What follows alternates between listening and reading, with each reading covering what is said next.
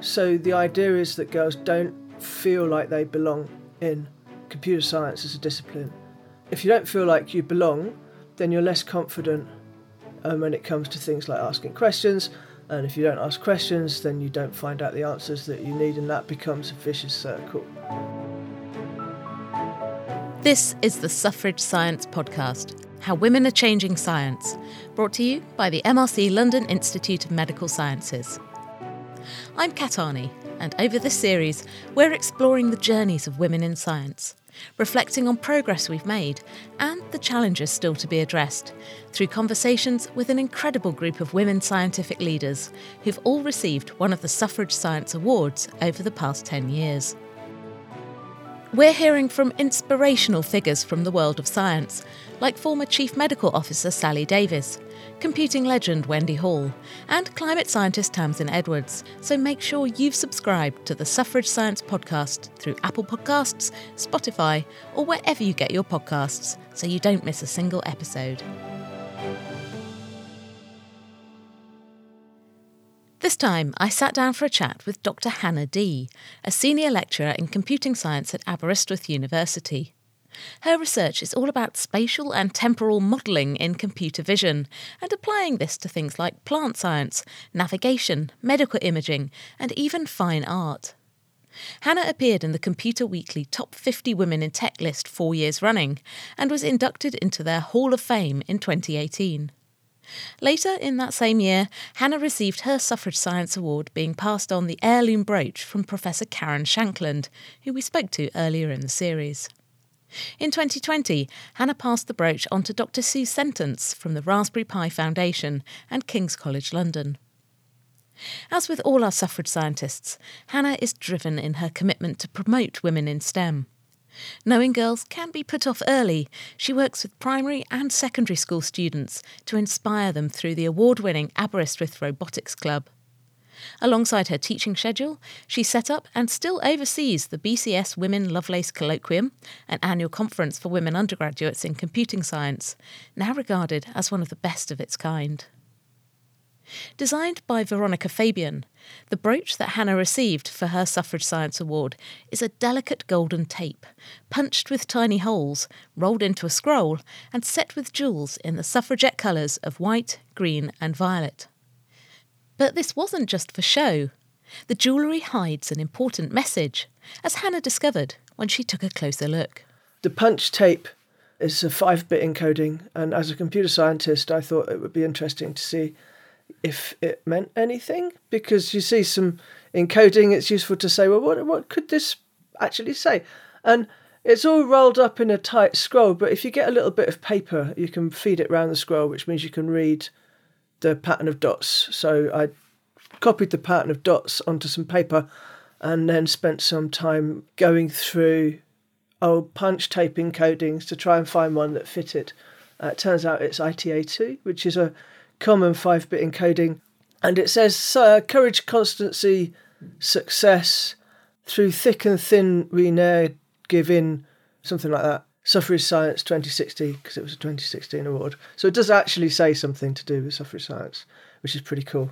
Because you do see so many kind of scientific images. Uh, because my background's in genetics, so you always see DNA used in things, and you're like, does this mean anything, or you're just using it because it looks cool? So it's lovely to know that it really meant something. Yeah, I was terrified to wear it because you've got to pass it on, right? Yeah. And it's a really delicate thing, and I'm not I'm not. I'm more of a clumpy person. I'm not a delicate jewellery person. I'm a more of a falling off my bike kind of person. And the chances of me sitting on it or leaving it on a train were, were really quite high for the first year of my custodianship second year of my custodianship, obviously nobody went anywhere, so it didn't matter. I can imagine that. It would terrify me, I have to say. Mm. But aside from the jewellery, let's look at a bit about the sort of the lineage itself. So, who nominated you to receive this? Tell me a bit more about that relationship. So, I was nominated by Professor Karen Shankland from Stirling University, who is a, a, proper research professor who does cracking research and interesting things, but she also does quite a lot of women in STEM stuff. So I know her from the British Computer Society, the BCS, the Chartered Institute for IT's Women in Computing Research group. who put on annual talks for computing research, uh, highlighting the work of women researchers. And I've been on the committee for that for a while because of my work on the undergrad conference. I end up on quite a lot of committees around women in tech stuff. Also, a lot of Karen's students had come to the conference over the years, and so she'd seen the effect that the undergrad conference, the Lovelace Colloquium, can have on the confidence of the undergrads, which is kind of nice. So she, she knew about that through a couple of different routes. And so you've now passed yours on. So tell me about the person that you decided to pass your award on to. I passed my award on to Sue Sentance, who's a Director of Education at the Raspberry Pi Foundation. And again, it carries on the theme of supporting the pipeline, I think, because Sue does really interesting work on computer science education, looking at how we teach computing in schools and how a person learns to program. With things like programming and computer science and also mathematics, a lot of scientific disciplines are kind of hard to learn, and there are ways that you can teach them which can be more or less engaging and that can put people on onto the subject or turn people off of the subject. And I think it's really important for us to think about teaching really carefully particularly in situations like computer science where girls are being put off really, really young, right? So thinking about why girls are being put off computing, it's not at university they get put off, they get put off when they're sort of seven or eight, right? So having someone who's researching how we learn to do this stuff and how we teach it is really important for me. And I think discipline specific educational research, so thinking about education, not just broad educational theories, but about the specifics of particular disciplines is really particularly important for those of us in minorities in disciplines because we need to think about what's happening in schools. Yeah, so it's not the same challenge addressing diversity in biology research as in computing research or engineering. You know, these are separate things. We need to think about them differently. I think it is the case in education to a certain extent. In this country, kids get to choose at 14, roughly 13 or 14, what subjects they're going to choose to specialise in. So when you make your GCSE choices, that's an opening of some doors and a closing of others. And um, if at that stage there's a massive gender imbalance, then something's gone wrong before we've even got to that stage, right? And in computing, I think we're about 30% at GCSE and I think we're about 15% at A level, if that. And we're between 10 and 15% at uni for most places. Some places will say they've got 30%, and that's probably true this year. But you're talking about 10 or 15 girls in a year. So 30%, if you've got a small department, it's easy to swing it, right? And it's very difficult to fix an imbalance of that size if the pipeline at GCSE is empty. There's nothing as an academic I can do to attract more girls into computer science that isn't effectively attracting girls away from other places unless I work with schools. So, what does need to happen to change this? What can we do to really get that pipeline full? Because, you know, we're, we're all using computers and data, and data science is just an ever increasing part of so many aspects of life. So, what is putting girls off, and how can we really take steps to actually address that? That's a very, very interesting question, and it's a very, very difficult one to answer. And again, it's one of the reasons that I thought that Sue Sentance would be a good person to take the award because it's it's work that she's engaged in doing, or at least engaged in doing some serious scientific approaches to try and uh, uncover what's actually going on. I mean, there's stuff about theory of belonging. So the idea is that girls don't feel like they belong in computer science as a discipline. If you don't feel like you belong, then you're less confident um, when it comes to things like asking questions. And if you don't ask questions, then you don't find out the answers that you need, and that becomes a vicious circle. So, a lot of these small differences, so feeling slightly out of place in a computer science classroom because all of the pictures are of boys, feeling slightly out of place in a computer science classroom because all the boys have been gaming a lot and they see that because they play Minecraft, then obviously they're going to be good at computer science not necessarily a correlation. But they have a confidence that sometimes the girls lack, and this confidence can make the girls feel less at home, and that in turn has a knock on effect. There's also a real image problem, right? So if you do the, standard Google image search for computer scientist, it doesn't end well. It doesn't end well. And everybody's model of a computer scientist is based on, I don't know, Dilbert or a person on their own in probably in a cubicle tapping away. And computer science isn't a solo pursuit anymore. If you're building software, it's a team effort. You don't get lone bedroom coders making massive hit games. That's the exception. That's not the rule, right? But those are the stories that we hear. Those are the stories that you see in the movies. Those are the stories that you see online. And that image problem really does put people off. I think there's an interesting image perception about like what computer science even is. Hmm. You know, this idea that oh, it's just like you're just coding or you're just making software. But you know, I'm very interested in the health data space, and there's loads of you know health data scientists and computer scientists who are trying to tackle some of the most important questions in human health Yeah. and well-being and you know and then you bring it out to all the other aspects of life where we can bring data to bear and it's like these are curiosity driven problems these this is not just being a nerd tapping away on your computer this is solving problems Yeah. Almost every research discipline at the moment has a computational element. If you look at the work that's been going on in the COVID space, the gene sequencing and the matching and the bioinformatics that's going on behind working out what's going on with all these new variants, for example, that is all using cutting edge computer science. I mean, we think of computer science as being just programming, but if you think about what programming is, it's solving problems with ideas. When it goes well, you're literally building something out of ideas to solve a problem. And that's quite exciting. When you think about it like that, there's nothing that's not touched by it. And you can build stuff that really does change the world, you know? So why aren't the girls interested? Well, because they don't think it's for them. And they think it's all boring and they think it's spreadsheets. yeah I love a spreadsheet. oh you weirdo very much not for me but no that's the thing is like i I guess all these things in science you know people are put off if all you see is like well you have to be a, a scientist in a lab coat if you study biology or mm. you're just going to end up a programmer if you study computer science it's like no this is a tool that you then use to explore and, and be curious and solve problems mm. It is just like science, right? The scientific method is a tool that you use to understand the world, and computer science is a another means of doing that. It kind of gives you like power tools, I guess, for looking at data.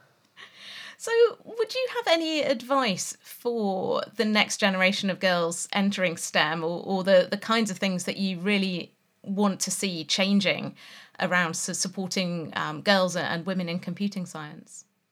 One of the things you have to realise is that the guys aren't as confident as they think they are, as they pretend to be. Let's put it that way. Obviously, as a computer science academic, I deal with a lot of computer science guys because we're 85% guys and they're great, right? But they can be a little overconfident at times, and it's easy for people to be put off by bravado, which is just not really necessary or there. The other advice is to find your tribe. So there are a lot of groups for women in computing and women and gender minorities in computing who are really supportive and put on activities and events and so on. There's a sense in which it might even be easier at the moment to be a woman in computing because of these support groups and these options that are available for you. It's easier to find groups that are interested in things when you're fishing in a smaller pool, I guess. Maybe. maybe. Yeah, I've certainly found it easier to make connections and, and have conversations while everyone's stuck at home on a Zoom call. It's a lot easier than, you know, sort of going, all right, I've got to go to this event and, and look around and, you know, try and talk to people. It's it's an interesting way that, that this is this kind of technology where we find ourselves is enabling more connections and, and people to kind of find find each other. Yeah. And of course, it's all computer science, right? We're looking at each other on a Zoom call and talking on or recording audio separately And there are signal processing algorithms going on at both ends there. The video processing that compresses it so it'll fit over our internet connections. There's all sorts of stuff going on just to have a conversation online. And every single part of this is using new new computing algorithms that have been improving loads this year. So, what do you think have been your main contributions to building the next generation of computer scientists? So, when it comes to building the next generation of computer scientists, uh, my contribution is pretty easy to define, and that's the Lovelace Colloquium, the BCS Women Lovelace Colloquium, which is a one day conference for women undergrads and MSc students in computing. So, it takes students from across the UK, and we've got our 14th one. We're in planning stages for our 14th one. We've had 100 abstracts submitted. We've got 100 undergrads from across the UK coming to it. Uh, in so much as anyone goes anywhere, that means we've got 100 undergraduates across the UK sat in their rooms looking at their computers. But normally we go places, so we, you know, we'll transport the students across the country and put them up for a night if they need it. And for some of them, it's their first experience of expenses and their first experience of talking to somebody outside their university. It's quite a big thing for the undergraduates that come along. Um, so that's my real contribution. I think it's probably been about, uh, probably over a thousand girls have come through that now. So that's quite a big thing, I think. We'll come back to Hannah Dee soon, but now it's time to hear a few words of advice from another Suffrage Science awardee, Karen Shankland, who nominated Hannah for her award. The best piece of advice I got is to be kind. One of the other reasons that I nominated Hannah for the award was that she set up this Scientists Are Human website. And, you know, we kind of forget the human side of being a scientist sometimes. So, yeah, treat other people like you'd like to be treated yourself. That seems like an entirely obvious thing. If you're enjoying this series of the Suffrage Science podcast, please do rate and review it on Apple Podcasts and make sure you're following on Apple Podcasts, Spotify, or wherever you get your pods so you don't miss a single episode. Let's return to our conversation with Hannah Dee to find out what first got her started on her journey in computer science. When I was at school, I was I was a proper nerd at school. I went to a inner London comprehensive and was one of the out crowd, very much so, into mathematics and science from the beginning, and um, just sort of sat in the corner getting on with it, to be honest. And when I was about fourteen, I read a novel called uh, Neuromancer by William Gibson, which is a science fiction book about an artificial intelligence, which is absolutely great book. If you've not read it, absolutely great. Then a couple of years later, I was looking around at possible maths courses at uni, and I realised you could do a course in artificial intelligence, and I thought, oh, you could do a course in that. That sounds mad. That sounds a lot more interesting than maths. So, so I applied for a bunch of AI and cognitive science, which is kind of AI with psychology. And I went to Leeds because of the nightlife. And yes, I did uh, AI and psychology for three years. And then when that finished, I got a job teaching computer science to non computer science students in computer science department at Leeds. And that was part time. So I part time did an MA in philosophy, concentrating on philosophy of AI. So I was sort of brushing up my computing skills at work and my philosophy skills in the evenings and eventually got a PhD place again at Leeds because by then I had a house and a life and stuff. Then I did a bunch of postdocs, so I had five, four or five postdocs moving around and ended up eventually in Aberystwyth because they gave me a job. But on a positive note, on a very positive note, I've got a submarine. Now, hang, on. You've got a submarine. Tell me about this. Uh, it's a robot submarine. I can't like climb in it or anything. Uh, it's just under two meters long. It's got sonar and cameras, and it's completely autonomous and programmable, and I could use it to do surveys and stuff like that. There's a sense in which it's very physical and it exists, and I've seen it, and it's arrived, it's been delivered, and there's a sense in which it's still quite theoretical because it was delivered during lockdown and it's less than two meters long, and it's a two person lift. So obviously, we haven't got it out of the box yet. Oh no.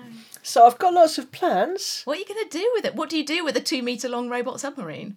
What do I do with a two metre long robot submarine? That's a very good question. I've got quite a lot of ideas. I'm going to obviously I've got to write some grant proposals because that's what my research director wants me to do, even though they're horrible. So I should write some horrible grant proposals to do interesting things, and hopefully someone will look favourably upon one of them, or maybe even more than one.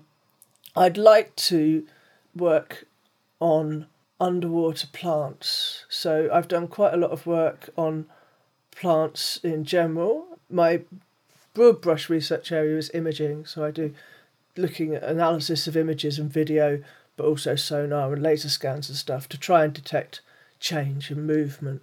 And the plant stuff's been very interesting. So understanding how plants grow by looking at pictures of them is quite a difficult thing to do. But underwater, there's a lot of plant life, and at the moment, to look at it and measure it, you need to send divers down, and divers cost a lot, right?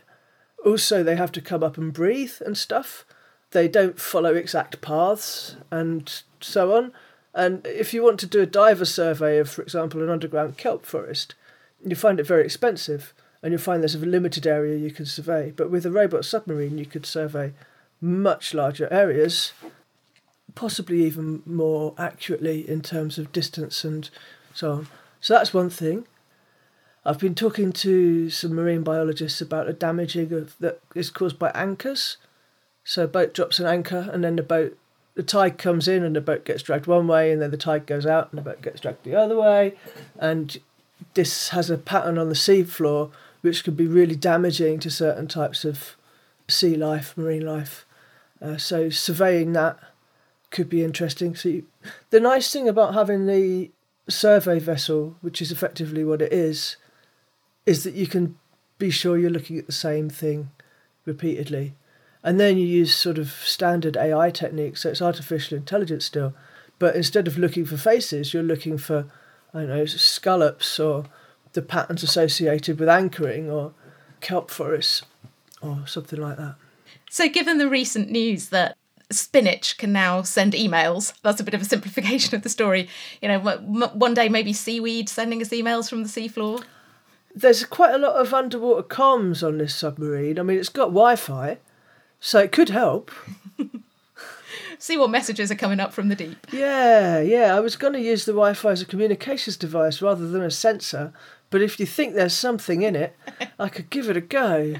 could be anything down there. The other thing I'd quite like to do is lakes because it would be quite nice to do some heritage stuff, perhaps around drowned villages and reservoirs, which is a topic that resonates quite a lot in Wales because of the number of communities which were flooded uh, about 100 years ago to provide water supplies for cities just across the border. So it'd be interesting to take the submarine up to some of these famous lakes and see what we can see now one of the big parts of the suffrage science program is this idea of mentorship you know from what we get from the people who mm. came before us what they passed to us and then what we pass on. Who are some of the people who really have supported you in your career and provided that kind of mentorship guidance uh, kick up the ass when you needed it? It's interesting because I've I've been assigned mentors at various stages of my career because you quite often get assigned a mentor when you start a new job and some of those have been great, and they have not always been women. In fact, I can't remember the last time I had a, a formal mentor who was a woman. People think that you have to identify with role models that look exactly like yourself, and I don't think that's true necessarily. I think it's useful to be able to see people. You know, see, seeing successful women is a useful thing to be able to do, but you can also be inspired by the actions of other people, and you can also take advice from other people. Um, so I think that's important to say. I think that we we talk a lot about women being good mentors to each other, but it doesn't have to be the case at all. Apart from anything else, if all the women scientists are mentoring people all the time, they'll never get any science done. Yeah, I- guess if you're like 85% men in your department, there's only so many women mentors to, to go round. Yeah. And I did spot an article that you wrote a few years ago now about tips for men in tech to make things more inclusive and to be supportive for women. You know, what do you think are the most important things that men can do to support women, particularly in this field of science where there is still so much imbalance? where I work now, we're quite lucky in that I've got a very supportive head of department and have had a supportive head of department for the last couple of bosses. Basic uh, last couple of direct bosses have been absolutely great. So the equalities work is now part of my workload. When I started, it wasn't. It was what I did in my weekends. But now, for example, I'm on committees to do with equalities, but that's actually counted as my job rather than the thing I do for fun. So up until maybe eight years ago, all of the conference stuff was stuff I was doing in the evenings and weekends. Now I'm allowed to do it during office hours, right? Isn't that nice? Yeah, that's nice, um, yeah. How generous. Very kind of them. but the equalities committees that I'm on are fairly mixed. So there are guys taking on work in this field, which is great. And I think that's really important. I also th- think there's a real kind of consciousness raising effort that's been happening over the last couple of years that's made a huge difference. So the idea, for example, that men might repeat a woman's idea in a meeting and then take credit for it is an idea which is quite pervasive. And I think everybody's now heard of that idea. And because everybody's now heard of that idea, it happens a lot less. And if you see a woman in a meeting make a good suggestion and then a guy repeat it, that guy's going to get some dirty looks. And that does seem to have been a cultural change in the last five or ten years, in my view. And I think more, more of that, please, guys. That's what I'd like. Find out, you know, read Invisible Women, read the books about how women are treated, understand that there is a problem here and that quite often the guys are part of it, and actually try and do something to rectify that. And what would you like to see change over the next 10 years? You know, we're looking back now on 10 years of suffrage science. What really do you want to see changing in the next 10 years for maybe women in science in general or women particularly in your field? What would you like the next shift to be? Do you know, I'd just like a different ratio. I don't know how we get there because there's a sense in which I've been a woman in science now since I started my first degree in the early 90s, right? It's 30 years I've been bashing my head against this. And um, obviously, I haven't got all the answers because if I had all the answers, we wouldn't be in this situation still, right? I think it would be nice to have more women in computing. It would be nice to have women in STEM valued more. Whilst I, it's not a problem that has affected me personally.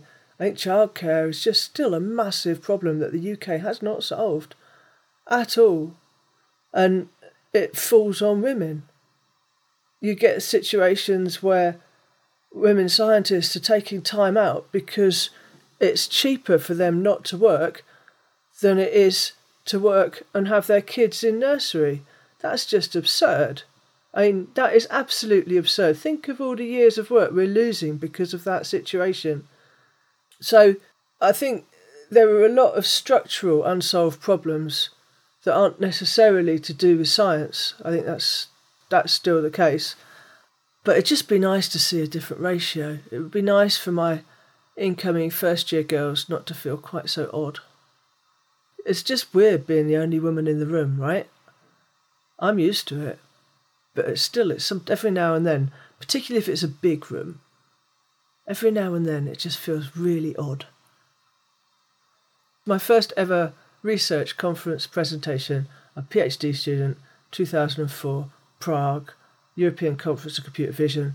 Halfway through my talk, I realise I'm the only woman in the room, uh, and it's really ornate, with carved breasts dangling from the ceiling, and naked women engraved in part of the, the the room. And I'm sat there, stood there, giving my talk, and I suddenly realised that everybody else in the room is a guy. It was a workshop, so there's probably only about a hundred of them, but it's still a bit. It just it's just disconcerting. I'd like it not to be the case that that happens anymore. Thanks very much to Hannah Dee. Next time, it's the last episode of the series, and I'll be speaking with leading X ray crystallographer Professor Elspeth Garman about her unorthodox route from the world of physics into the life sciences. I didn't know at that stage what a protein was, I didn't know what an amino acid was, and the very first day I started the job, I had a big argument with one of the graduate students who came upstairs from the microscope room and said, Oh, I've just seen a nucleus. And I'm like, No, I've spent the last 11 years looking at nuclei and I never saw one. That's amazing, you know. And then after a bit of an argy bargy, we realised that he was talking about the nucleus of a cell and I was talking about the nucleus of an atom. And before we go, Here's Suffrage Science awardee Sue Sentance, who Hannah passed her secret code scroll onto on her hopes for the future.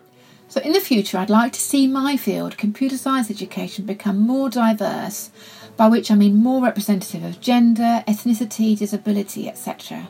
Because we cannot expect to bring more diversity into the IT workplace or computing related careers until we can achieve that first in computing classrooms and with computer science teachers and computer science education research.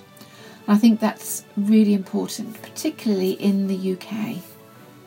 The Suffrage Science Podcast, How Women Are Changing Science, is presented by me, Kat Arney, with audio production by Georgia Mills.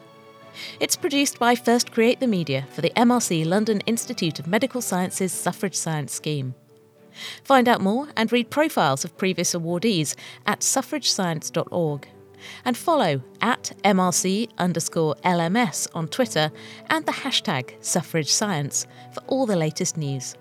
Until next time, goodbye.